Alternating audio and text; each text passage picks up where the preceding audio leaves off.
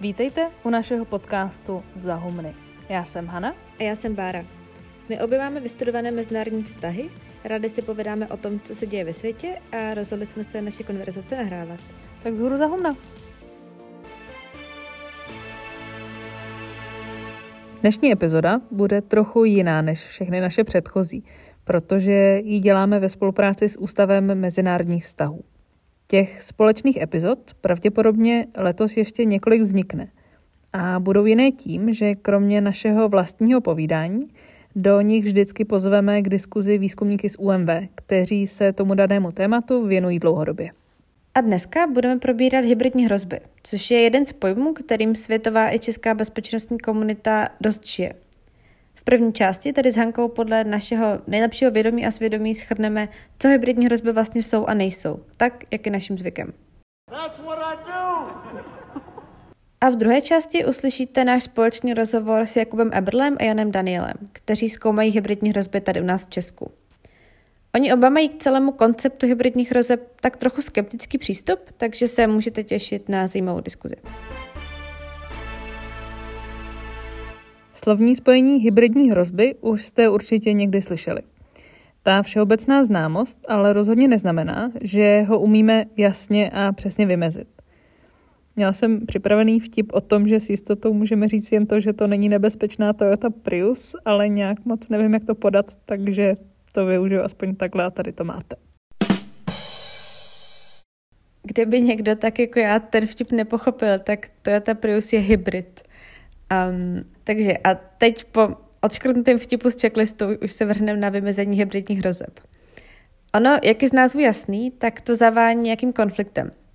A tady si můžeme vypomoct víc než 2000 let starou citací uh, z umění války, od, což je kniha od čínského generála Sun Tse, který tehdy napsal, že, cituji, bez boje však nepřítele pokořit, toť v pravdě meta nejvyšší. A konflikt bez boje nebo bez bitvy je právě to, o čem se dnes budeme bavit. Když se přeneseme do dnešních dní, tak na to si pro sebe hybridní hrozby definuje jako, teď citace, kombinaci vojenských i nevojenských, utajovaných i otevřených strategií, kam patří dezinformace, kyberútoky, ekonomické nástroje, ale i využití standardních či nestandardních ozbrojených sil. Hybridní metody mají za cíl rozostřit hranici mezi válkou a mírem a jejich účelem je znejistit cílovou skupinu lidí stejně jako destabilizovat a podkopávat společnosti. Konec citace. Ono je to trochu náročné na přežvíkání, ale v podstatě jde o to, že v mezinárodním prostředí není jedinou možnou metodou konfliktu to, že proti sobě postavíte dvě armády. Necháte je se být a na konci se shodnete, kdo vyhrál. Ale protože v podobném duchu mluvil už generál Sun 500 let před naším letopočtem, tak by bylo asi trochu krátkozraké říct, že jsou hybridní hrozby něco specificky nového.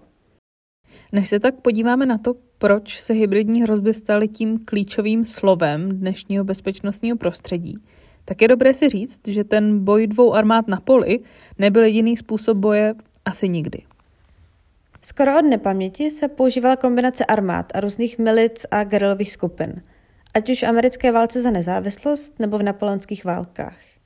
A když si vzpomenete třeba na ukrajinské zelené mužičky, kteří se při anexi Krymu objevili na Ukrajině, tak se toho za stolik nezměnilo. Často se také mluví o konfliktu mezi Izraelem a Hezbaláhem, který je podporován z Iránu. Hezbalách během války v roce 2006 masivně využil fotky a videa tak, aby vyvolal pocit, že má navrh. A byť na bojišti vyhrál Izrael, navenek to vypadalo přesně naopak. No a když budeme citovat třeba britského generála Ruperta Smithe, tak uh, Smith v roce 2005 řekl, že válka už neexistuje. A ne, že by si myslel, že neexistuje konflikt,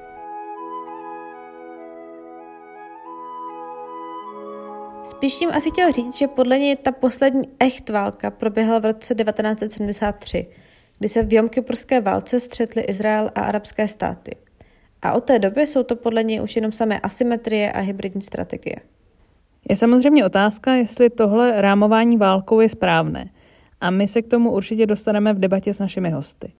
Proteď si řekneme to, že v současné době už je pase vnímat válku jakožto jen a pouze střed lidí a vojenské techniky a státy proti sobě používají taktiky všeho druhu.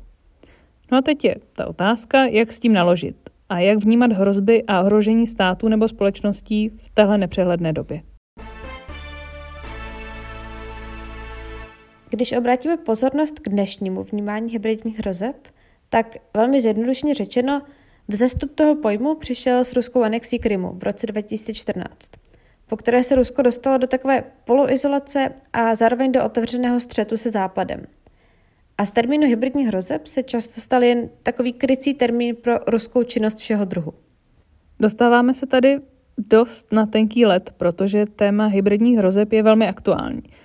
A je velmi těžké si pomyslně poodstoupit a koukat se na věc plus minus objektivně.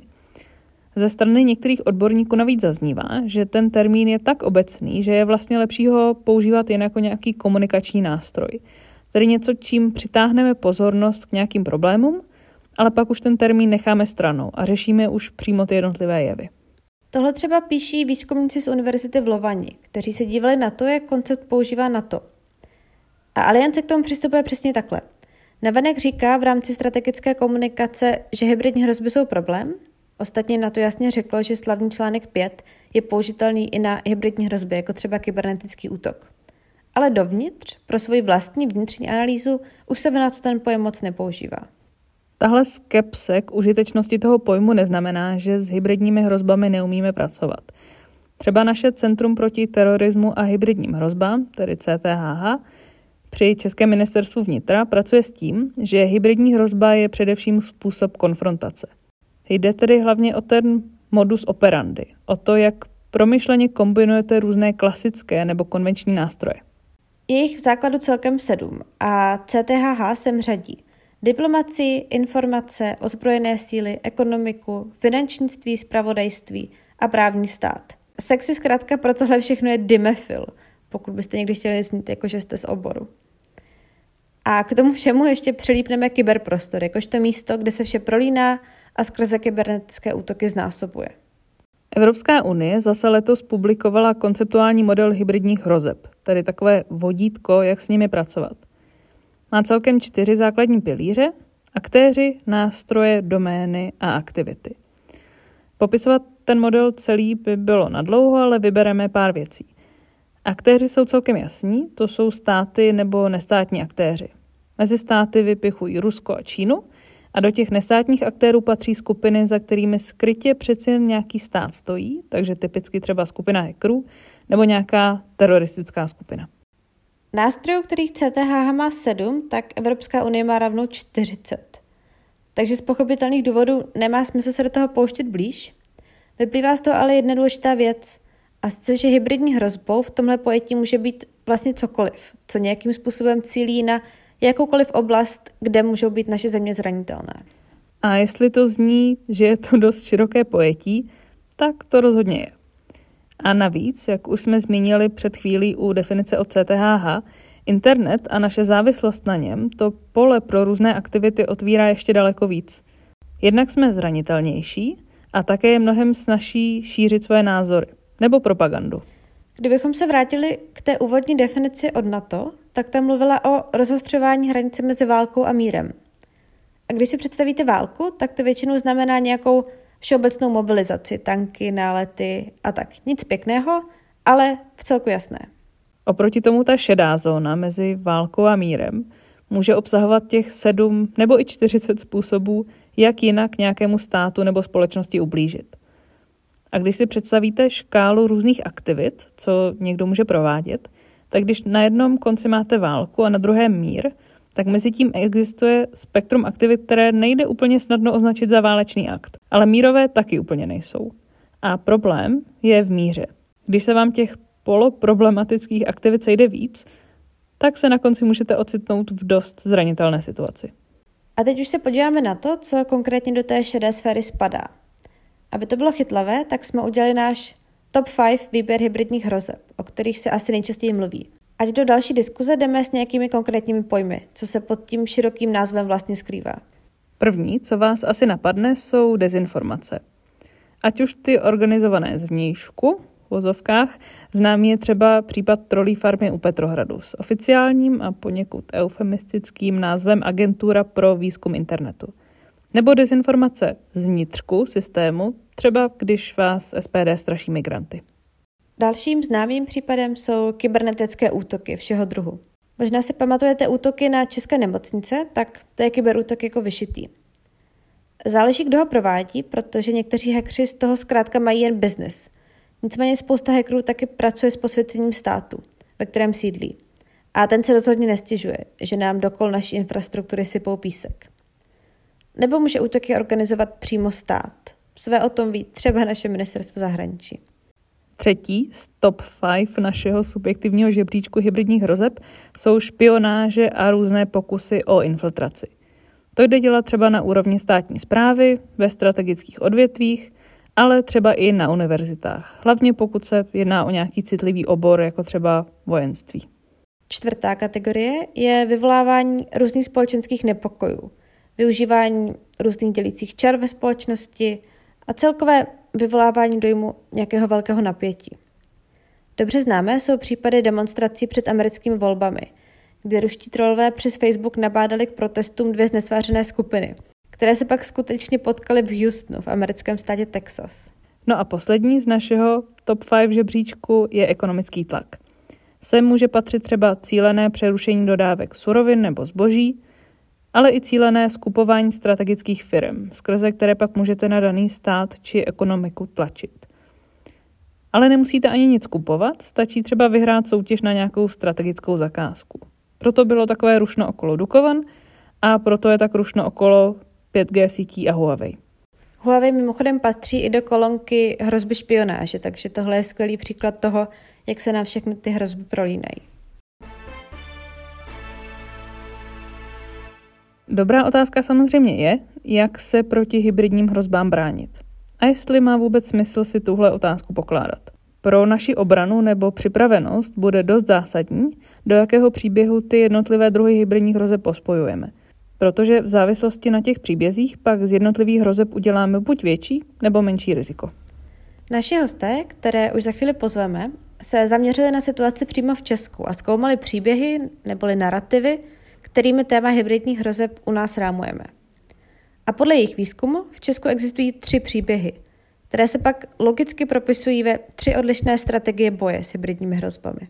Ten první, obranný narrativ, mluví o tom, že hybridní hrozby jsou hlavně věcí armády a armáda by je tudíž měla řešit. A to i z toho důvodu, že třeba dezinformace mají nakypřit půdu pro nějaký ten reálný konflikt, nebo mají danou společnost ochromit, nebo může jít o to vyřadit z provozu třeba nějakou důležitou elektrárnu. Hybridním hrozbám by se tak měla věnovat hlavně armáda a další bezpečnostní složky. Druhý narrativ je takzvaně protivlivový, kde není cílem jen na nepřítele útočit jinak než zbraněmi, ale chcete se mu taky tak nějak dostat pod kůži. A tenhle narrativ říká, že hybridní hrozby přímo cílí na naši identitu, na jádro toho, co nás dělá demokracií. A je tak nutné bojovat i proti šíření vlivu nepřítele u nás. Z podstaty věci tenhle přístup vyžaduje mnohem komplexnější odpověď. Ozbrojené složky už stačit nebudou. A je potřeba se soustředit na celý informační prostor. A ideálně dezinformace a jejich agenty prostě vymazat z povrchu zemského. A třetí narrativ je technicko-informační. A podle toho nás ohrožuje především to, že se neumíme orientovat v záplavě informací, což je tak trochu znak dnešní doby a nenutně zlý úmysl cizí mocnosti. Lékem tak logicky bude to, že budeme podporovat vzdělávání. Prostě lidem dáme nástroje k tomu, aby se ve světě mohli lépe pohybovat. Cílem je tedy spíš podpora schopnosti každého z nás jako jednotlivce ve společnosti, než snaha změnit to prostředí a udělat ho v ozovkách bezpečnějším, což může být samo o sobě trochu nerealistická snaha. A my už se dostáváme k druhé části epizody a vítáme avizované hosty. Vítám Jakuba Abrleho. Ahoj, Jakube. Uh, ahoj, Báro. A vítám i Honzu Daniela. Ahoj. Ahoj. Tak, naši hosté jsou výzkumníci při Ústavu mezinárodních vztahů a tématu hybridních hrozeb se v posledních letech věnovali ve svém výzkumu. A my samozřejmě máme hromadu otázek, ale pokusíme se je udržet na úzdě tak, aby to celé mělo nějakou štábní kulturu. My jsme v epizodě říkali, a o tom, vy o tom taky píšete eh, ve vašich paperech, že hybridní hrozby jsou velmi volný pojem a každý si ho naplňuje nějak, jak sám chce. Takže já jsem si říkala, že možná úplně na začátek by mě zajímala vaše osobní definice, jak vy dva pro sebe s tím pojmem pracujete, protože vy sice říkáte, nebo říkali jste, že vaším cílem není jako přicházet s nějakou definicí hybridních hrozeb, ale myslím si, že proto, aby s tím člověk mohl nějak pracovat, tak i tak prostě pro sebe musí mít nějakou představu toho, jak ten pojem chápe. Takže možná třeba pro jako vyjasnění toho, o čem se bavíme konkrétně s váma, tak ta vaše definice by byla dobrá. My hybridní hrozby skutečně nedefinujeme a my vlastně, nás vlastně zajímá daleko víc to, jak hybridní hrozby definují eh, jiní lidé, jak je definují dokumenty, jak je definují lidé, kteří se hybridním hrozbám věnují a kteří s nimi chtějí něco dělat. Já to doplním, já na to zareaguju, eh, protože že jo, náš jako výzkum je o tom, že my vlastně říkáme, že tu kategorii nepovažujeme úplně za vhodnou, protože prostě nějakým způsobem eh, vede a umožňuje ty politiky, kteří si myslíme, že není úplně vhodný. Jo. A uh, já bych dal paralelu s jiným pojmem. Jo. Když někdo bude zkoumat, jak se prostě v diskurzu používá třeba termín ekonomický migrant, jo, tak on ho nemusí přijmout. On může říct, prostě jako mně se nelíbí, jak se ten termín používá, protože prostě delegitimizuje třeba určitý typ lidí, říká, to jsou prostě jako lidi, kteří chtějí vydělávat na našich společnostech a tu pomoc nepotřebují a tak dále. A ten člověk potom nemusí mít pro sebe definici a říkat jako takhle funguje prostě tohle je ekonomický migrant. Jo. My říkáme prostě, že hybridní hrozby jsou jeden způsob, jak můžeme pomenovat některé věci, které se dějí a který spojuje věci určitým způsobem dohromady a kterými nepovažujeme za užitečný. Takže prostě jako já pro sebe, pro mě to není analytická kategorie. Já zkoumám to, jakým způsobem eh, tenhle ten koncept hybridní hrozby zasahuje eh, do tvorby politiky. A dalo by se tím pádem teda říct, že hybridní hrozby vypadají, nebo to, jak se ten pojem používá, vypadají všude na světě úplně jinak? Takže vlastně třeba každá země nebo každá oblast, která má nějaký ten svůj diskurs, tak eh, má svoje vlastní hybridní hrozby, anebo se dá říct, že v té kategorii jsou některé pojmy nebo některé jevy stejný? Ty, ty kategorie jsou opravdu hodně, hodně uh, široké a tím pádem tím pádem se jako nějakým způsobem i překrývají. Jo. Kdybychom se prostě asi dívali na nějaké jako, jádrové definice, tak spíš se shodneme na nějakých základních rysech, které jsou, který jsou prostě obvykle dost jako podobný. Jo. Jedna z věcí je, že můžeme začít tím, že si uděláme nějaký seznam problémů, který tak obvykle bývá označován. A téměř všude zjistíme, že tam budou třeba kyberútoky, že tam budou kyberútoky, hacking, otázka třeba špionáže. Taky obvykle tam budou dezinformace. A co se týče těch rozdílů? Dám příklad, prostě v Pobaltí máte velké ruské menšiny, v Česku velkou ruskou menšinu nemáme. Proto prostě u nás se o tom tolik nemluví, protože to není tak pocitované. Jo.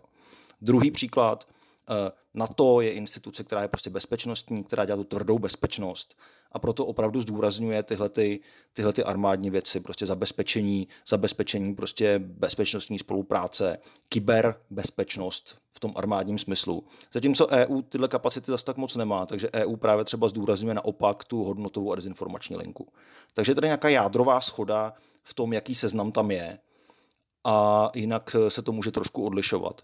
Jo, já bych tomu uh, dodal ještě asi, dejme tomu jednu věc. Uh, on je totiž asi rozdíl mezi tím, dejme tomu pojmem hybridní hrozba a potom těmi všemi různými problémy, o kterých mluvil Jakub. Protože pokud se bavíme o tom, jestli jsou definice hybridních hrozeb, nebo jestli je definice něčeho jako hybridní hrozba různé v různých zemích, tak ty definice můžou být v podstatě, dejme tomu, podobné, protože ty země se samozřejmě učí od sebe navzájem, samozřejmě sledují, jak definují hybridní hrozbu, nebo jak definuje celý ten koncept toho, té hybridity, tak jak to definuje NATO, jak to definuje EU, jak to definuje Finsko, jak to definuje Pobaltí a následně na základě toho další země prostě ten koncept nějakým způsobem přijmou. Jak říká jako, hybrid, jako základní definice hybridní hrozby jako typu nějaké míchanice různých problémů dejme tomu pocházející z zahraničí, to je něco, na tom se dokáží shodnout prakticky všichni, ale tady je právě dobré se oddělit mezi sebe ten koncept té hybridní hrozby, dejme tomu, nebo toho hybridního působení a těch konkrétních problémů, které identifikují konkrétní země a konkrétní organizace.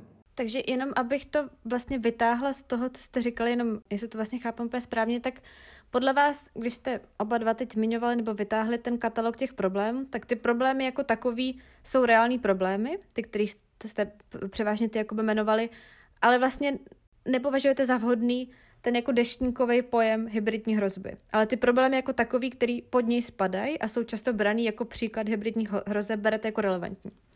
Ano, ale v různé míře. Ty problémy, co jsme pojmenovávali, prostě tak některé ty problémy jsou prostě třeba, a teď mluvím za sebe, z mého pohledu, vysoce prostě aktuální. Je vysoce aktuální třeba otázka prostě kyberbezpečnosti, zabezpečení prostě kritických infrastruktur. Měli jsme tu během covidu, že třeba ty vyřazení nemocnic, to je prostě naprosto zásadní problém, prostě který, který tady je naprosto relevantní téma prostě a důležitá otázka je třeba otázka strategické závislosti, to, co řešíme u nás eh, nejčastěji s jadernou energetikou, prostě s otázkou, jestli chceme třeba, aby prostě jako Rusko nebo Čína mohli usilovat prostě o Dukovany a ty rizika, která to přináší. Jo. Nebo teď vidíme prostě po Vrběticích a Skripalech a dalších prostě aktivitách, že třeba prostě problémem je to, že se po Evropě pohybuje ruská rozvědka a prostě sem tam někoho zavraždí, sem tam vyhodí nějaký sklad do povětří. To jsou prostě reálné problémy. Ale pak jako třeba jiné věci si myslím, že tu prioritizaci jako budeme mít jako jinou, jo? že se můžeme bavit o tom, jestli za prvý třeba jestli ty dezinformace, já, já si myslím, že dezinformace jsou problém, ale nemyslím si, že jsou až takový problém a v té podobě, jak jsou třeba řešeny. Jo. Takže reálné problémy ano, spochybňuji já za sebe to spojování, že je užitečné, protože si prostě nejsem třeba jistý, jestli společenskou polarizaci bude nejlépe řešit třeba bezpečnostní instituce. Jo. Jestli na to nemáme jít prostě od někud úplně, úplně odinut, což ve chvíli to je hrozba a je to tak, tak to tak řešíme. Ale zároveň říkám, prioritizace jiná. Tam asi nejde jenom o to, že budeme to všechno uh, dávat jakoby dohromady, Um, tam je vlastně i to, proč jsou ty, nebo tam je pro mě asi trochu otázka, proč jsou vlastně nějaké ty konkrétní věci problémem. Jako to, že jsou dezinformace, je tomu společenský problém, respektive to, že je problém to, že um, se část populace neumí úplně vyznat uh, na internetu, to samozřejmě není úplně jako šťastný pro, dejme tomu, společenskou kohezi, není to úplně šťastný pro to, aby ti lidi mohli nějakým způsobem zvládnout fungovat v současné společnosti, ale je, je otázka pro mě, jestli tohle je teda společenský problém, nebo jestli je to prostě bezpečnostní problém primárně navázaný na to, že Rusko používá, dejme tomu Sputnik, nebo že Rusko vydává Sputnik v češtině, kde se prostě píšou nějaké nesmysly, nebo že část uh, populace, nebo poměrně jako marginální část populace, um, věří nějakým nesmyslům a naprosto marginální část populace píše tyhle ty nesmysly dále na internet, po případě tvoří uh, webovky, které jako šíří konspirační teorie nebo šíří jako naprosté nesmysly. A jako pro mě je fakt otázka, jestli to, že se najednou nějakým způsobem prostě demokratizuje to um, informační prostředí, že tam najednou může vstoupit úplně každý, tak jestli tohle je problém společenský, jestli tohle je problém mediální, nebo jestli v rámci těch hybridních hrozeb je to problém prostě ruského působení. A tady mně přijde, že ten celý koncept těch hybridních hrozeb vztahuje celou řadu podobných problémů, jako je třeba právě ty dezinformace, o kterých jsem teďka mluvil, tak je vztahuje čistě jenom k Rusku. A nebo přinejmenším dává dominantní důraz právě na tu roli Ruska, na tu roli zahraničních dezinformací, na tu roli um, informačního působení zahraničí, když tam je přitom celá řada dalších jevů, které kvůli tomu můžou zůstat přehlédnutý. To je pro mě velký neštěstí téhleté diskuze. To by právě byla moje navazující otázka. V čem je vlastně problém, když hybridní hrozby házíme všechny do jednoho pytle, kdy nerozlišujeme mezi těma jednotlivými problémama, který pod ně spadají? V čem spočívá to riziko? Já bych, já bych zareagoval asi úplně explicitně na tu otázku. Těch problémů je několik, když to dáváme dohromady takhle. První z nich je, a mimochodem tohle říkají lidé z NATO, jo, to, to, to říká třeba pan, pan Michal Rühlek, což je člověk, který má přímo na to na starosti tyhle věci, tak říká, že prostě když máme hrozby, když všechno je hrozba, tohleto, prostě když celý ten katalog těch hrozeb, který bývá označován, tak nemůžeme čelit všemu najednou. My musíme dělat priority. Prostě máme omezené zdroje, že jo, prostě lidské, finanční. Nemůžeme čelit všem hrozbám najednou. Takže první věc je, že dochází k rozmnožování strategické úvahy toho, která rizika jsou ta zásadní a do kterých opravdu ty omezené zdroje musíme investovat. To je jeden problém. Druhý problém je, že tím hybridním jako smazáním různých věcí od sociální polarizace prostě přes mediální gramotnost prostě až po tvrdou bezpečnost. Vlastně my pokud jsme liberální stát, tak jako liberální stát je založen na oddělení věcí. Právě ta vzájemná kontrola těch institucí a mocí nám nakonec garantuje, že ten stát se prostě bude k nám chovat liberálně. A třetí problém je, že prostě, a to dám na příkladu, že, že, že můžeme prostě úplně špatně uchopit ten problém právě proto, že ho chápeme jako hrozbu. Jo. Já dám příklad. Máme prostě a všichni máme nějaké prostě příbuzné nebo známé, kteří prostě šíří nějaké dezinformace a je v podstatě jedno, jestli ty dezinformace jsou politické nebo jestli to jsou nějaké EZO věci prostě s očkováním a tohle. A to je problém, který bychom měli nějak vyřešit. Ale k tomu člověku přece přistoupíme úplně jinak, když ho chápeme jako latentní hrozbu. Prostě, jo? Nebo když ho chápeme jako zmateného člověka, který třeba potřebuje pomoc. Hrozbu je potřeba potřít jako nějakým způsobem vyřešit, neutralizovat, protože nám může ublížit. Tím, že k tomu přistupuje jako k té hrozbě, tak často, a to víme právě, a to je třeba Honzový téma, tohle určitě, právě z protiterorismu a podobných věcí, že možná si ty hrozby vytváříme, protože když někomu přistupujete tak, že je potenciálně podezřelý, tak jako ten přístup je takový, že prostě jako si z něj tak trošku to, jako, jako vytváříte někoho, kdo může být potom prostě ta hrozba, protože na sobě cítí, že není prostě považován jako třeba rovnoprávný rovnoprávný prostě člen, člen té občan, člen komunity. A já bych tady ještě trochu doplnil něco, co Jakub říkal a právě to, co je další trochu problém té diskuze, je míchání a těch no, vnímání hybridních hrozeb jakožto něčeho, co jde zvenku a zároveň něčeho, co prostě vychází z našich nějakých vlastních slabostí a, nebo z našich nějakých vlastních problémů. Takže najednou ta hrozba teda není jenom to působení zvenku, ale je to právě přesně i to, co říkal Jakub. Najednou je třeba hrozba to, že um, se v učebnicích dějepisu, nebo co v učebnicích dějepisu, že se na středních školách neučí dost um, o 20. století. Jasně, to je samozřejmě společenský problém pro to, jakým, způsob, jakým způsobem naše společnost následně bude fungovat, jakým způsobem bude se schopná bavit, ale je to jako skutečně něco, co je přímo spojené s působením z Ruska. Může a nemusí být, ale pokud tohle to smícháme dohromady prostřednictvím konceptu hybridní hrozby, tak najednou jsou prostě aktéři, kteří do toho vstupují a jsou to aktéři bezpečnostní, jsou to aktéři, kteří se nás snaží ochránit před Ruskem. A jak Jakub říkal, to jako nepřispívá úplně k demokratické diskuzi, nepřispívá to ani třeba k tomu, že skutečně jako naše historie lépe poznáme a dokážeme se, nebo z historie se nikdy nedokážeme poučit, ale že se o ní dokážeme bavit tak, aby nám ta diskuze k něčemu byla. Já se můžu, tohle je totiž skvělý příklad, zrovna ta prostě ta výuka toho dějepisu, jo, prostě. Protože pokud chápu to, že se, a dobře, řekněme východisko, že se shodneme na tom, že prostě bychom fakt jako měli zapracovat prostě mimo jiné věci, třeba na výuce prostě moderních dějin. To si já myslím taky. Ale jedna věc je, jestli to chápeme jako problém proto, že pak třeba lidi mají tendenci prostě být kritičtí prostě vůči, já nevím, prostě Německu, Západu, Evropské unii, NATO. Pokud to, to chápu jako ten, ten problém a ten bezpečnostní problém, tak jaká je moje odpověď? No, učit je dějiny tak, aby pochopili, že prostě mají být kritičtí vůči někomu jinému. Prostě, jo. Zatímco pokud jako chápu ten problém v tom, že se lidé nedokáží zorientovat, včetně toho, kde se prostě do sebe motá, kdo je prostě oběť, kdo je viník a podobně, čehož jistě v, jako v, československých dějinách 20. století je prostě jako řada od, od vyhnání Němců přes nástup komunismu 50. léta a tak dále. Tak jako k tomu přístupu úplně jinak, tak učím úplně jiné věci, úplně jiným způsobem.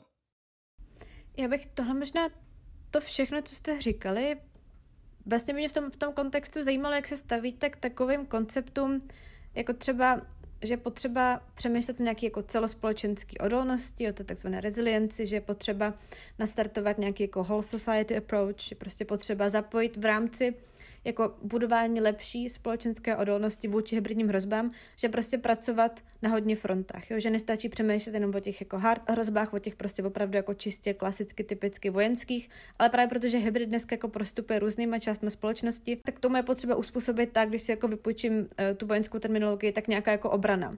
A vy jste, nebo ty jste řekli, jakoby, že vlastně uh, jako liberální demokracie je postavená na tom, že máš prostě oddělený instituce, oddělený působnosti. Tak jak tohle to jako nějakým způsobem dáte dohromady? Dohromady? Um, já k tomu řeknu jako úvodní konceptuální věc a potom jako nechám Kubu, ať k tomu uh, řekne ještě něco chytřejšího. A mě ten, tenhle ten jazyk poměrně fascinuje, protože já vlastně jsem se v rámci své jako akademické kariéry taky trochu věnoval vlastně tomu, jakým způsobem funguje protipovstalecký boj a ty, když tady zmiňuješ ten jako whole of society approach, tak to je něco, co vlastně vychází jako z americké vojenské debaty ohledně toho, jakým způsobem máme porazit Taliban v Afganistánu, jakým způsobem máme porazit Al-Qaidu v Iráku. Takže jako whole of society approach je samozřejmě potřebný, pokud chceme nějakým způsobem teda zabezpečit a vybudovat znovu celou populaci. Nicméně je dobrý si uvědomit, odkud vlastně ten, odkud vlastně ten přístup vychází. To, proč je rezilience, to, proč je i ten whole of society, dejme tomu, jako kritizovaný v akademické debatě, ani tak není proto, že by to bylo třeba úplně celý špatně, ale jako proč to děláme a jakým způsobem to děláme. Ono, rezilience, dejme tomu nějaká společenská odolnost, je svým způsobem jako strašně prázdný pojem, protože ona vlastně neznamená sama o sobě vůbec nic, pokud ji teda nenaplníme nějakým dalším konkrétním obsahem, jakým způsobem teda chceme být rezilentní, proč chceme být rezilentní, k čemu chceme být rezilentní a tak dále. A pokud jakoby Whole of Society znamená to, že um, spolu budou, jdeme tomu jako jednotlivý ministerstva, že spolu budou jednotlivé složky státu jako lépe komunikovat, že dokáží identifikovat nějaké společenské trendy, které probíhají napříč gestcí jednotlivých ministerstev, um, tak to je samozřejmě něco, co by vláda měla dělat sama o sobě.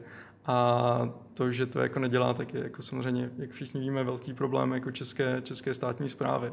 Nicméně jako vybudování obrany celé společnosti a dejme tomu potření nějakých jako negativních jevů je pro mě už něco, co, kam se dostávám trochu do jazyka, ke kterým bych nechtěl moc pracovat.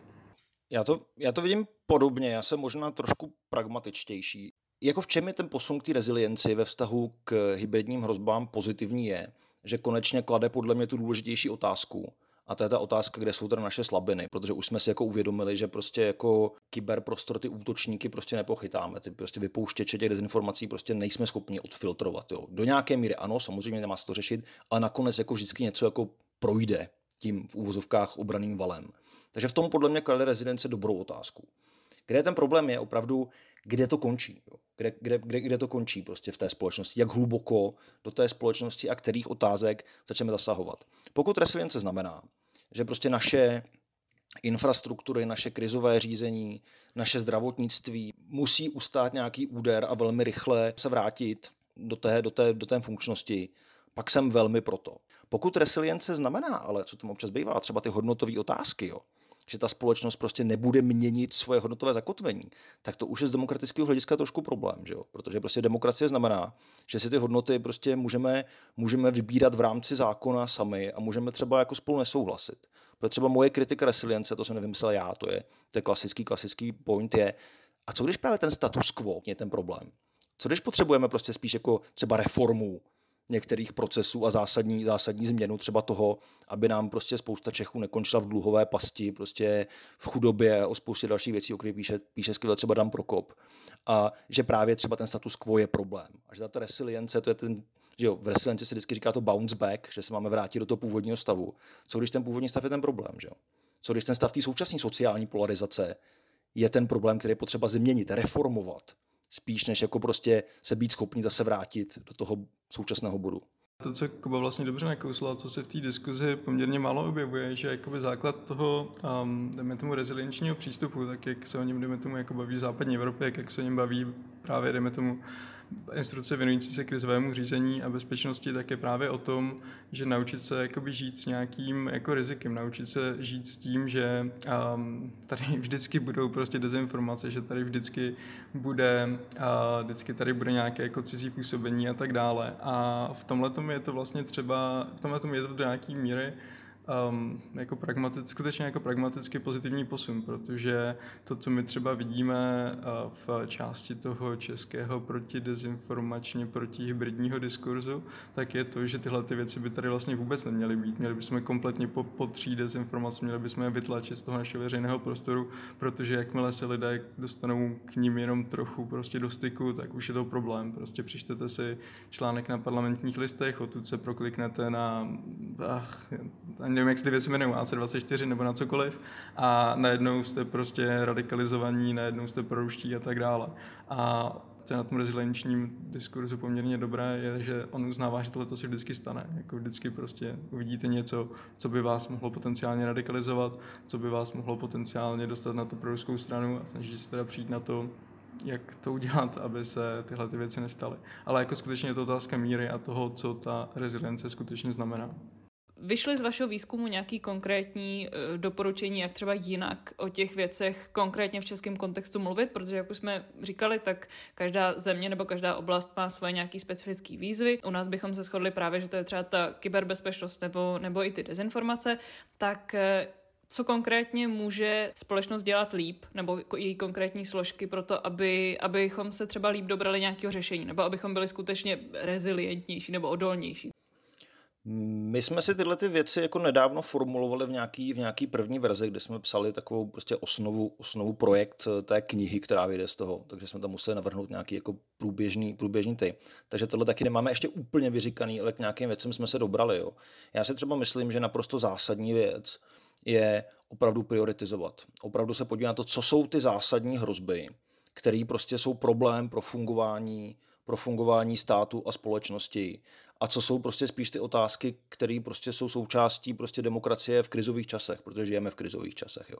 Mě to třeba dovedlo k tomu, že bychom se fakt měli víc soustředit opravdu tu tvrdou bezpečnost, že bychom měli prostě řešit věci typu je Rusko problém díky prostě své agresivní politice ve východní Evropě? No jasně, že je. Takže prostě mně jako v tomhle přijde jako velmi adekvátní řešení to, že máme třeba vojáky v Pobaltí na těch rotačních misích. Jo. Což kdyby se s mě zeptal před deseti lety, tak bych řekl Ježíši Maria, prostě to nedělejme. Jo. Ale ta situace se prostě změnila a dneska mi to přijde, že tohle dává smysl. Několikrát jsem zmínil kyberbezpečnost. Jo.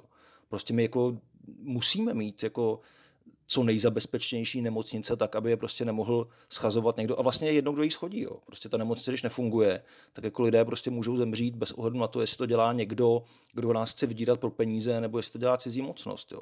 To je třeba podle mě jako fakt zásadní věc. Jo.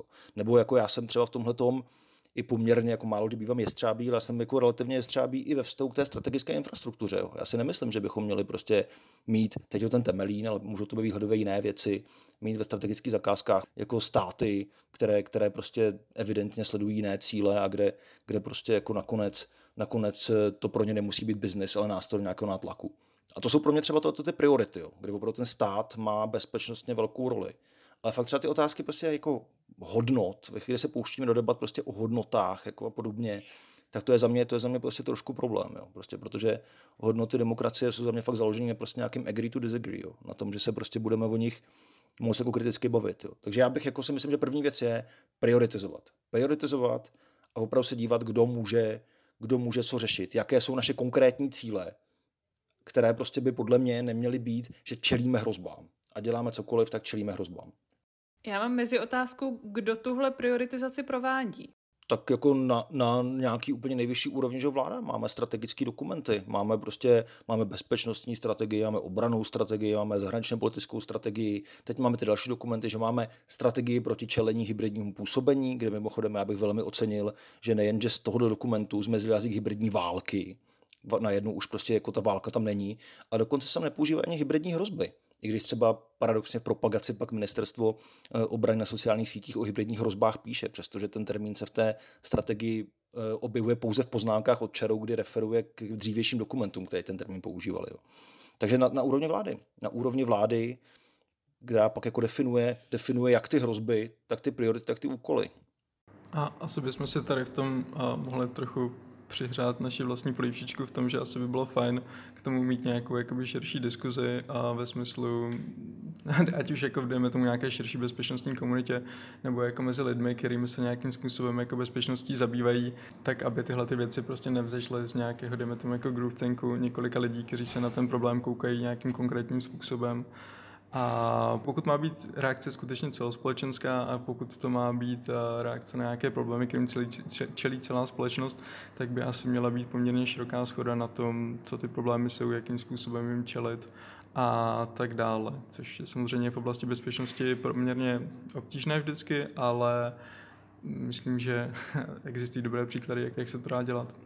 Já bych tady doplnil rovnou jeden ten dobrý příklad, že naši kolegové z Ústavu mezinárodních vztahů eh, Vojtěch Bahenský a Ondřej Dieterich k tomu mají prostě projekt, kde zkoumají různé dobré příklady z Evropy a právě třeba jeden, jeden paper napsali o Nizozemsku. Nizozemsko má vytvořený ty expertní sítě, které pravidelně vlastně provádějí hodnocení těchto těch věcí a jsou opravdu široké. Jo. Prostě potřebujete slyšet, jestli chcete mít dobrou bezpečnost, názor prostě vojáků, eh, lidí z tajných služeb, lidí z bezpečnostních institucí, kteří myslí nějakým způsobem. Ale vlastně dobrý tam mít jako lidi třeba v západní Evropě z institutu mírových studií, jo, kteří říkají OK, dobrý, ale vy vidíte věci prostě jenom jedním způsobem. Musíme se podívat jinak. Nebo lidi z lidskoprávních institucí, z genderových prostě institucí a podobně. A tahle debata by tomu hrozně prospěla. A já bych tady byl opatrně optimistický, protože třeba ta strategie proti čelení hybridnímu působení s tím počítá, že právě na bezpečnostní, eh, že, že na, na, úřady vlády, prostě pod bezpečnostní radou státu vzniká koordinační nějaký orgán, který počítá s širší debatou, ale otázka je, jestli bude opravdu tak jako dostatečně široká. Já doufám, že jo. A já bych tomu ještě asi doplnil, že jak vlastně se tady operovalo s tím konceptem té jako whole of society, dejme tomu jako nějaké celospolečenské bezpečnosti, pokud se chceme bavit o celospolečenské zranitelnosti, odolnosti, bezpečnosti, jakýkoliv přehled těch termínů budeme používat, tak je pro mě přirozené, že se musíme bavit i se sociologií, se musíme bavit s lidmi, kteří, jdeme tomu, skutečně tu společnost jako mají, mají zmapovanou. A tady mně přijde, že jako jeden z těch problémů to je jako rané, uh, rané debaty o hybridních hrozbách, o dezinformacích a tak dále, bylo právě to, že jsme se tady s těmito lidmi až tolik nebavili a že ty, jako to naše prvotní pochopení toho problému bylo poměrně hodně, um, dejme tomu, vycházelo z toho, že jsme jako zmapovali ty proruské narrativy, zmapovali jsme, co tady teda, um, nebo jaké hlasy tady mluví pro Rusko, jaké uh, weby tady píšou pro Putina a tak dále, ale vlastně jsme moc neskoumali, proč to vlastně lidé čtou, jestli to vůbec čtou, jakým způsobem to mezi sebou šíří, když už to čtou, tak co to s nimi udělá a tak dále. A přijde mi, že v té, jako v české debatě se v posledních pár letech, jako v dvou letech, tady k tomu začínáme mnohem více obracet a myslím si, že to té debatě vysloveně prospívá.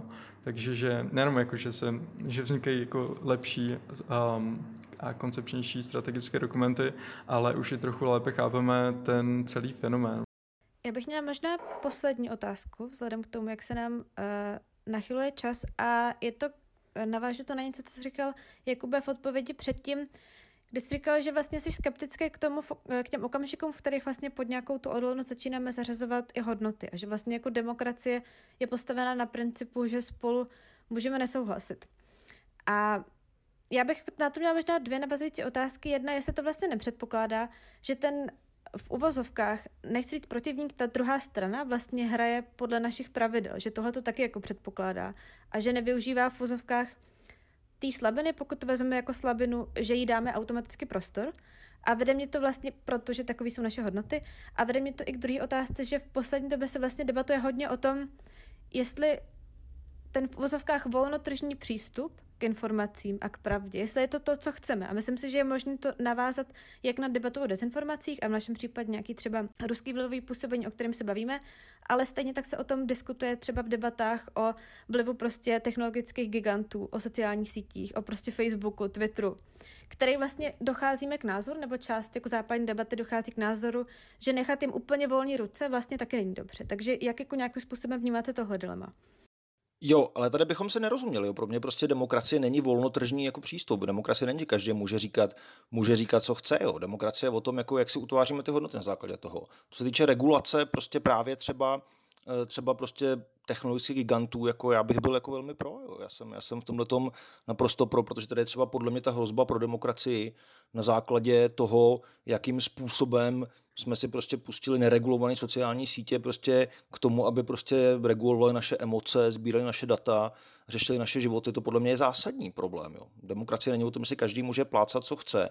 Demokracie je prostě o tom, že za prvý prostě budeme Eh, budeme nějakým způsobem jako vymáhat existující třeba pravidla. Jo. Já si třeba myslím, že větší problém dezinformace je hate speech. To, jakým způsobem se na českém internetu prostě vyhrožuje třeba výrazněji více ženám, že jo, prostě jako zabitím, znásilněním a podobnými věcmi. Jo. Takže prostě podle mě třeba, když tady budeme vymáhat ty zákony, tak je to za mě jako něco, co je důležitějšího a řeší palčivější problém, než jsou třeba ty dezinformace. Jo. To je, to je jedna věc, kterou bych řekl. Druhá věc je, že, že ta demokracie, právě o čem já mluvím, je, že ona vy, jako vyžaduje nějaký, eh, nějaký uznání toho druhého jako rovného. Jo. Že prostě jako vyžaduje to, že prostě třeba jako třeba může být, jako, může mít třeba jako legitimní důvod, jako volit Miloše Zemana, protože prostě autenticky jako třeba artikuluje nějaký jejich postoje, problémy a situace a ne toho člověka rovnou degradovat jako na buď jako někoho zamendrákovaného nebo na nositele že jo, ty propagandy. Ty lidi jsou vlastně, z nich jako jim nepřiznáváme to občanství, že jo. Nejím říkáme, že vlastně oni jsou nějaký nositele cizího názoru. Oni nevědí prostě, co je, my to víme, jo. Takže nějaký to prostě přijetí, jo. Prostě přijetí toho, toho, že v té demokracii prostě často se střetáváme, jo. A já si myslím, a tím se vracím k tam té druhé otázce, já to nepovažuji za slabinu demokracie, tohleto. Jako jasně, může to tak vypadat, že prostě jako když si Když to zjednoduším, když se prostě Putin rozhodne za pár let, až to technologicky bude možné, že si vypne internet v Rusku, tak to pravděpodobně zvládne. Stejně jako to prostě zvládnou, zvládnou dneska v podstatě Číňani nebo dokážou zablokovat ten obsah. Takže pokud my chápeme, že jako dneska se hraje o to, kdo koho zaplaví svýma vlastními názorama, což je ten bojový přístup, ten válečný, že jo. Tak v tom jako jsme asi jako slabší, jo. A zase na druhou stranu prostě jako ty diktátorské režimy většinou, většinou nejsou jako úplně resilientní, že jo, ve chvíli, kdy třeba má k nějakému mocenskému střídání. Jo. Jako síla přece demokracie je v tom, že se dokáže sama jako, jako obnovovat. Že dochází, že dochází k průběžné obnově a že dokáže vyřešit svoje vnitřní konflikty ne tak, že prostě jako přijde armáda na stůl někoho jiného, nebo přijde krvavá revoluce prostě a pověsí celý establishment jako, jako a podobně, ale dokáže průběžně prostě, prostě jako, jako, jako řešit na základě nějaký vůle lidu. A k tomu prostě patří tyhle problémy, ale to není nic nového. Jako já mám strašně rád třeba francouzského filozofa Jacques Derridu a ten prostě psal před 30 lety o tom, že problém demokracie je, je že je autoimunní. Že vlastně sama, nějakým používat metaforu, že sama sobě prostě produkuje věci, kdy si sama jakoby ubližuje. Protože prostě dává, jak nevím, komu ten výrok je připisován, tuším Churchillovi, prostě fakt lidem, co to nemyslí s ní dobře, tak dává jako víc prostoru. Jo. Ale to je, prostě, to je prostě to riziko. To je prostě to riziko toho, že ta demokracie naše patří i těm lidem, kteří nechtějí. A my, my jako bychom, bychom měli prostě tyhle ty lidi, my, my je nemůžeme, nemůžeme jako nechat dělat věci, které překračují právo. Ale zároveň tyhle lidi chodí volit. Ty lidi mají úplně stejný hlas, jako máte prostě jako, jako má prostě Bára, jako má prostě Honza, jako má kdokoliv jiný. Takže je potřeba tyhle lidi nějakým způsobem brát jako sobě To je to, o čem mluvím. A ona je právě otázka, co je jakoby alternativa, nebo jakým způsobem teda potom ty hlasy jakoby vytlačit nějakým způsobem, nebo jakým způsobem je zakázat.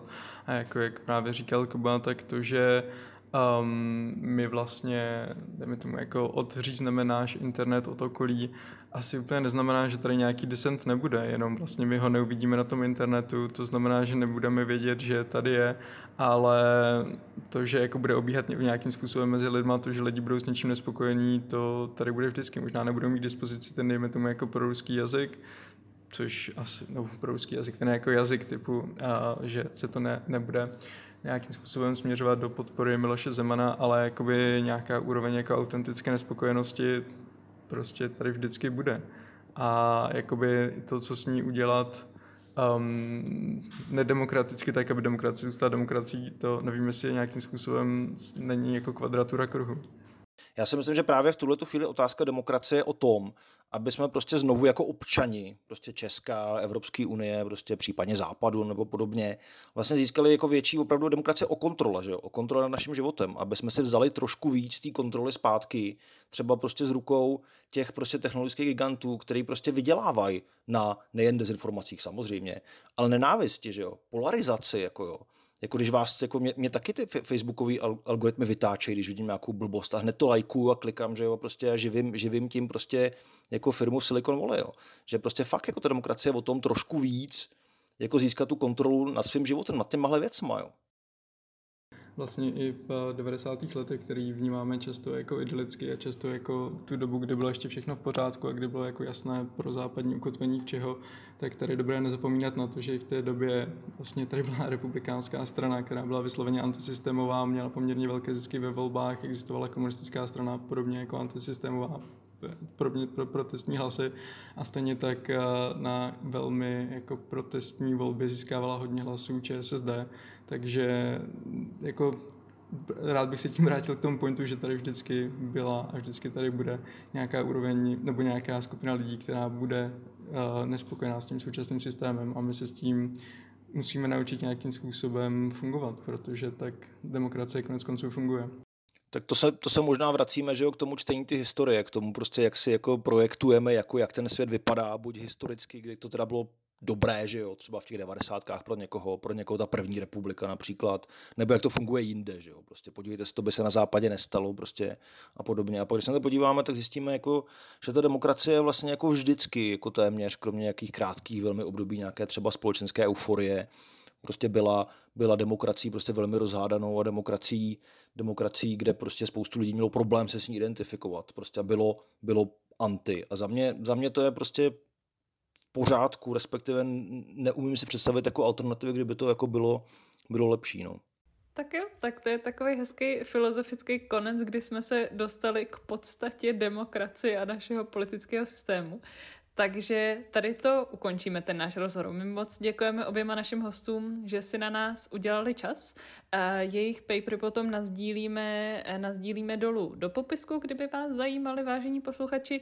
A my se teda loučíme s Honzou Danielem i Jakubem Eberlem a třeba zase někdy příště. A díky moc krát za pozvání. Já taky děkuji za pozvání, mějte se hezky. Tak a to už je z dnešní novátorské epizody vše. My se omlouváme za zhoršenou kvalitu zvuku rozhovoru. U Honzy Daniela možná v pozadí dokonce slyšíte florenské cikády, protože jsme rozhovor natáčeli na ose třikrát Praha Florencie. Budeme rádi, když nám napíšete, jak se vám epizoda líbila. Můžete na vzhůru zahumna gmail.com, na naše Instagramy Háňule a potřítko Bramborová, nebo na náš Twitter za potřítko Humny. No a můžete nám třeba hned napsat, pokud byste se chtěli zúčastnit naší příští Q&A epizody. My jsme to viděli u našich oblíbených Talking Politics, kteří dělali hrozně zajímavou Q&A epizodu nedávno. A řekli jsme si, že je to vlastně takový letní formát, který bychom rádi vyzkoušeli. Takže pokud byste na nás měli jakoukoliv otázku, něco, co by vás zajímalo, co si o tom myslíme, něco, co byste chtěli vysvětlit, dodávám, aby se to týkalo mezinárodních vztahů, tak nám prostě napište během příštích dvou, třech týdnů a uh, my rádi zařadíme do té nadcházející Q&A epizody. Takže my vám už moc děkujeme za poslech a budeme se těšit příště.